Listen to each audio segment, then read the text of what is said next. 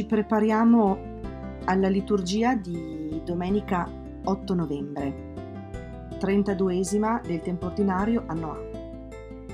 Iniziamo con la preghiera allo Spirito Santo. Vieni, Santo Spirito, manda a noi dal cielo un raggio della tua luce. Vieni, Padre dei poveri, vieni, Datore dei doni, vieni, luce dei cuori. Consolatore perfetto, ospite dolce dell'anima, dolcissimo sollievo nella fatica riposo, nella calura riparo, nel pianto conforto. O luce beatissima, invadi nell'intimo il cuore dei tuoi fedeli. Senza la tua forza nulla è nell'uomo, nulla senza colpa. Lava ciò che è sordido, bagna ciò che è arido, sana ciò che sanguina. Piega ciò che è rigido, scalda ciò che è gelido, drizza ciò che è sviato. Dona ai tuoi fedeli che solo in te confidano i tuoi santi doni dona virtù e premio, dona morte santa, dona gioia eterna.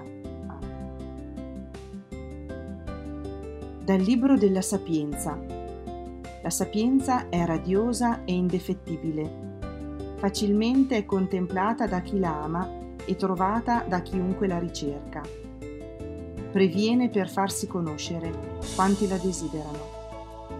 Chi si leva per essa di buon mattino non faticherà la troverà seduta alla sua porta. Riflettere su di essa è perfezione di saggezza. Chi veglia per lei sarà presto senza affanno. Essa medesima va in cerca di quanti sono degni di lei. Appare loro ben disposta per le strade, va loro incontro con ogni benevolenza. Ha sete di te, Signore, l'anima mia o Dio, tu sei il mio Dio, all'aurora ti cerco.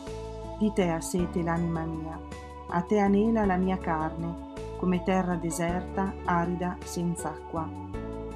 Così nel santuario ti ho cercato per contemplare la tua potenza e la tua gloria. Poiché la tua grazia vale più della vita, le mie labbra diranno la tua lode. Così ti benedirò finché io viva, nel tuo nome alzerò le mie mani mi sazierò come all'autoconvito e con voci di gioia ti loderà la mia bocca. Nel mio giaciglio di te mi ricordo, penso a te nelle veglie notturne, a te che sei stato il mio aiuto, esulto di gioia all'ombra delle tue ali.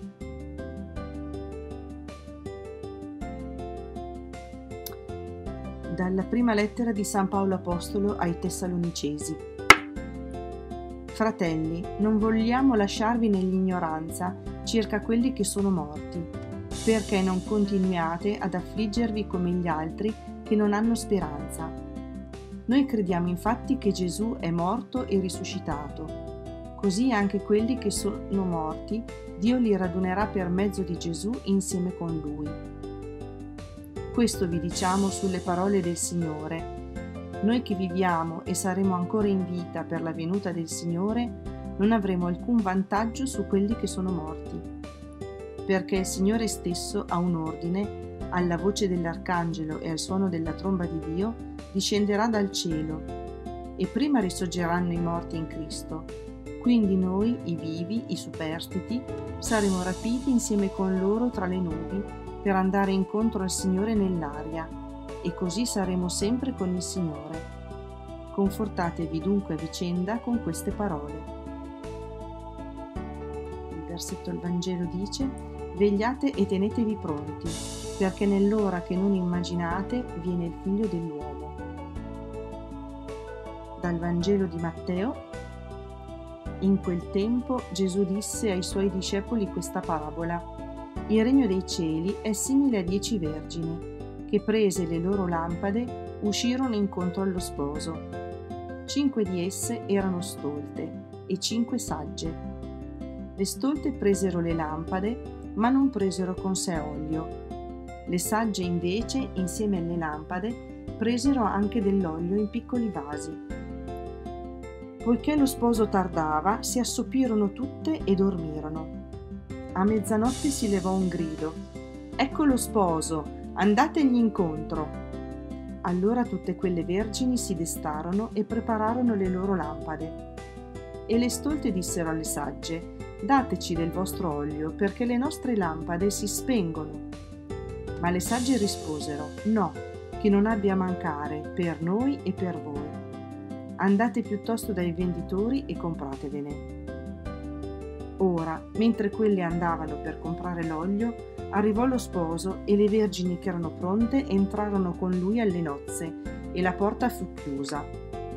Più tardi arrivarono anche le altre vergini e incominciarono a dire Signore, Signore, aprici. Ma egli rispose In verità vi dico, non vi conosco. Vegliate dunque perché non sapete né il giorno né l'ora. Questa liturgia ci proietta già nell'avvento. La prima domenica di avvento sarà il 29 novembre, ma questa liturgia ci fa già pregustare il cammino di avvento. Noi per avvento intendiamo sempre la preparazione al Natale.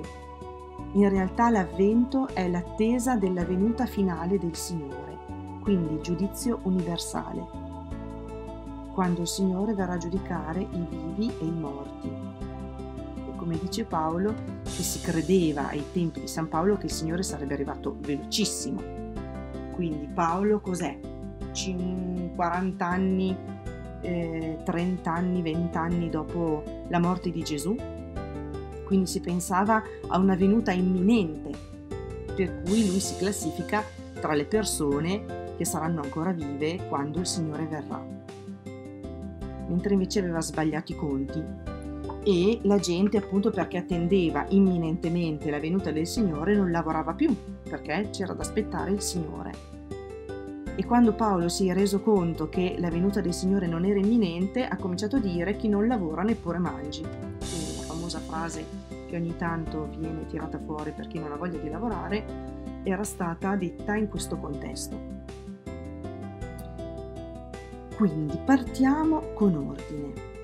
Questa liturgia ha questi temi, il tema della ricerca, della sapienza, della vigilanza, dell'attesa, dell'incontro, del cammino e del giudizio finale. Il libro della sapienza ci dice questo movimento, mm, intanto ci spiega che la sapienza è bellissima, radiosa e ineffabile. Dice che si fa trovare da chi lo cerca, che si svela a chi la ama. E certamente non è un discorso di amore umano, perché stiamo vedendo purtroppo che non è innato il desiderio di essere sapienti, non è innato amare la sapienza. La sapienza che altro non è che Gesù, e uno spontaneamente cerca di fare i propri interessi. Quindi uno che ricerca la sapienza è stato toccato dalla sapienza, uno che cerca Dio è stato toccato da Dio, uno che ama Dio è stato toccato dall'amore di Dio e ha sperimentato l'amore di Dio. Può essere anche un amore non consapevole. Uno cerca Dio, ha questa sete di Dio senza esserne consapevole e senza sapere di amarlo, di volergli bene. Chi cerca Dio comunque è stato toccato da Dio. Il Signore ha lasciato un'impronta nel suo cuore e questa impronta gli fa venire la nostalgia di Dio e di stare con Dio. Chi è stato toccato da Dio si mette in viaggio, la cerca, e veglia di notte. Nel Salmo si dice, dall'aurora ti cerco, di te a sete l'anima mia, nella mia carne, e poi dice che anche di notte nel mio giaciglio di te mi ricordo. Ci perdo il sonno, ti amo così tanto, ti desidero così tanto che perdo il sonno. Ti cerco, ti cerco tantissimo. E ripeto, c'è il desiderio struggente quindi di un'anima appassionata che ha fatto un certo percorso di, di crescita in questo amore di Dio, ma può essere anche un amore silente, inconsapevole, può essere questa sete di Dio, questa voglia di autenticità, di trovare pace, di capire il senso della propria vita. È la stessa cosa, semplicemente in, in, su due livelli diversi, o meglio, non due livelli perché uno è più importante dell'altro, no, semplicemente sono due tappe diverse di cammino, ma tutte e due preziose perché mettono in movimento la persona o per progredire o per iniziare a camminare. Quello che dicevo prima appunto di San Paolo, che attendevano imminentemente la venuta del Signore, invece no, la venuta del Signore coincide per ogni uomo col momento della sua morte. E poi certo che c'è una venuta finale di giudizio universale.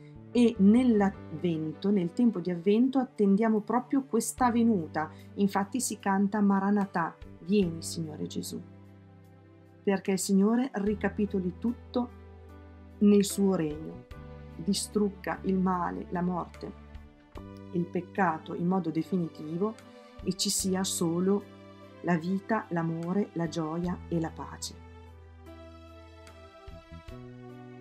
il Vangelo è un Vangelo strano perché eh, qui si parla di dieci vergini che di per sé le dieci vergini accompagnano la sposa, non lo sposo, perché i matrimoni eh, nell'antico popolo ebraico erano così. Lo sposo sarebbe venuto, ma le dieci vergini accompagnavano la sposa. Qui la, la parabola che Gesù racconta è la parabola invece messianica della venuta dello sposo. Eh, lo sposo per la sposa che è la Chiesa. Quindi eh, il discorso qui è diverso. Le vergini non escono incontro allo sposo, ma accompagnano la sposa. Qui invece le vergini sono già la sposa.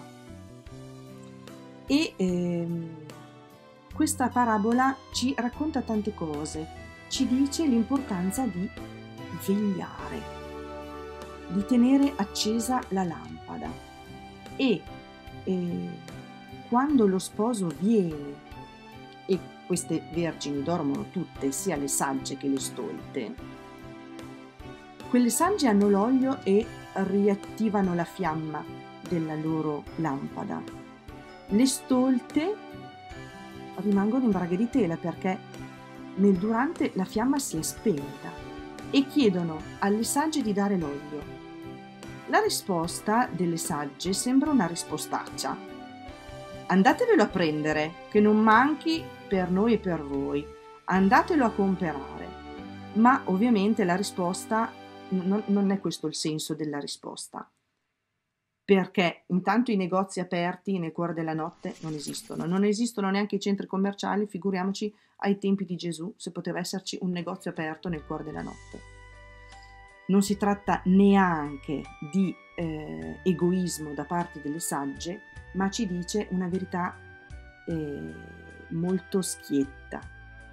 Se nella vita, quando arrivi al momento della morte, non hai l'olio, non hai la lampada accesa, nessuno te la può accendere. E questa lampada accesa è la vita, la tua vita che hai vissuto. Come hai amato, come hai donato la tua vita, come hai donato il tuo tempo, come hai servito, che cosa hai cercato, per cosa hai vissuto, che priorità hai avuto, quali sono stati i valori che ti hanno scaldato il cuore. Quindi quello che è fatto è fatto.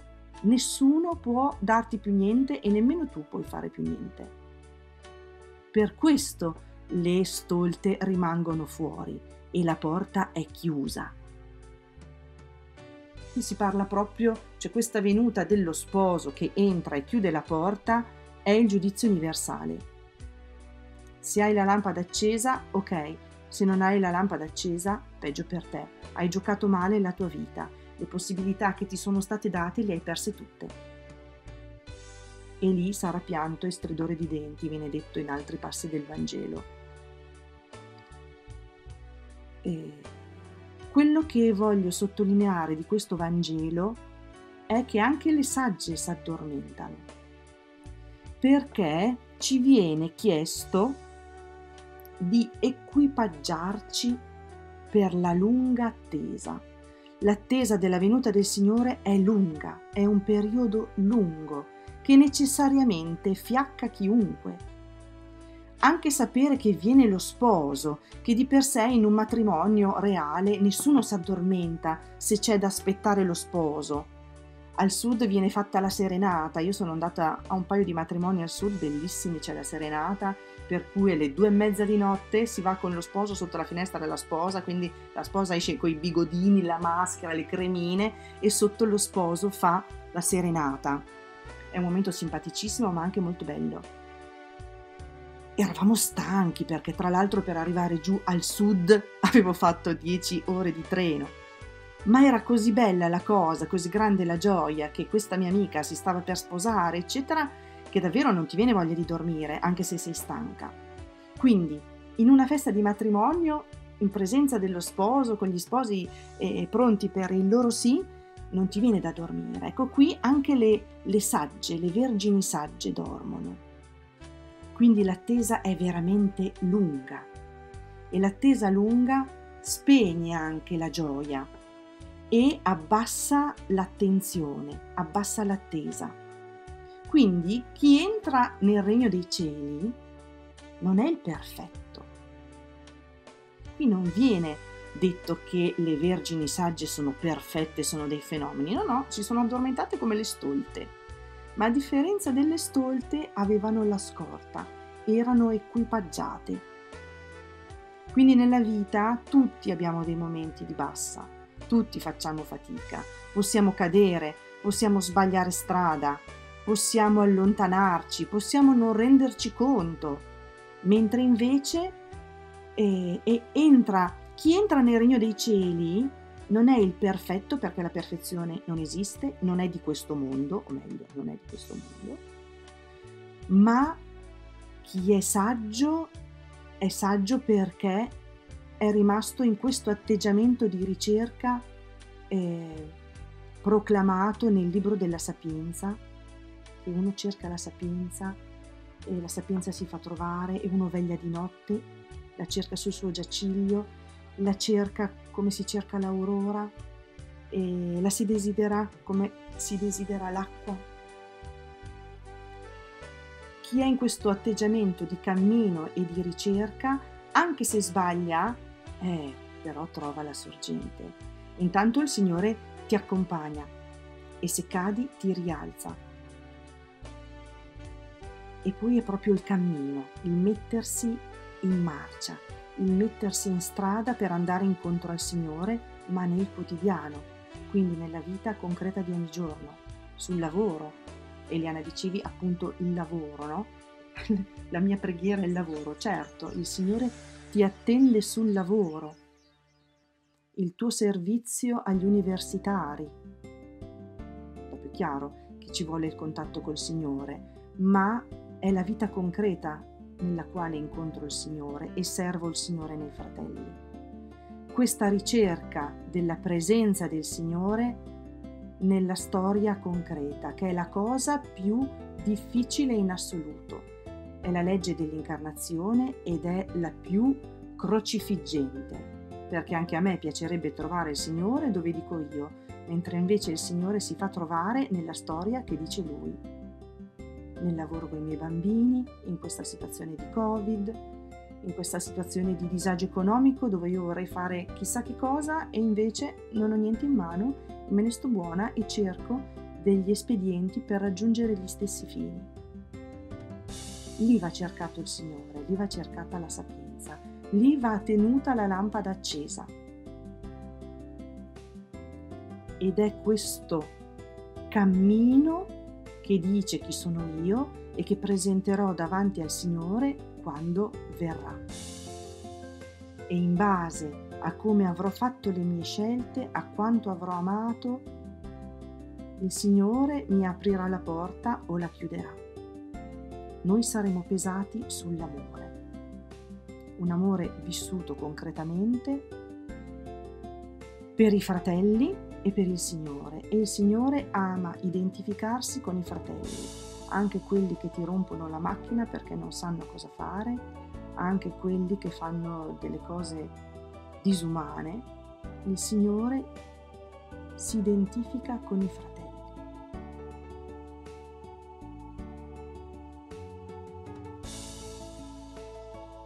Il Vangelo non dice che cos'è quell'olio, a me viene da dire che l'olio è la vita. Se uno ha vissuto dietro cose leggere, avrà una vita leggera, ma non nel senso bello del termine, una vita leggera, non appesantita eh, da un ripiegamento su se stessi, ma una vita leggera, ovvero priva di, di amore, priva di vita donata se la vita è leggera, la lampada si spegne. Se la vita invece è pesante, nel senso che c'è dentro tanto amore, e allora lì la lampada rimane accesa anche se ci siamo addormentati, anche se abbiamo sbagliato strada, ma abbiamo mantenuto la lampada accesa amando. Ecco,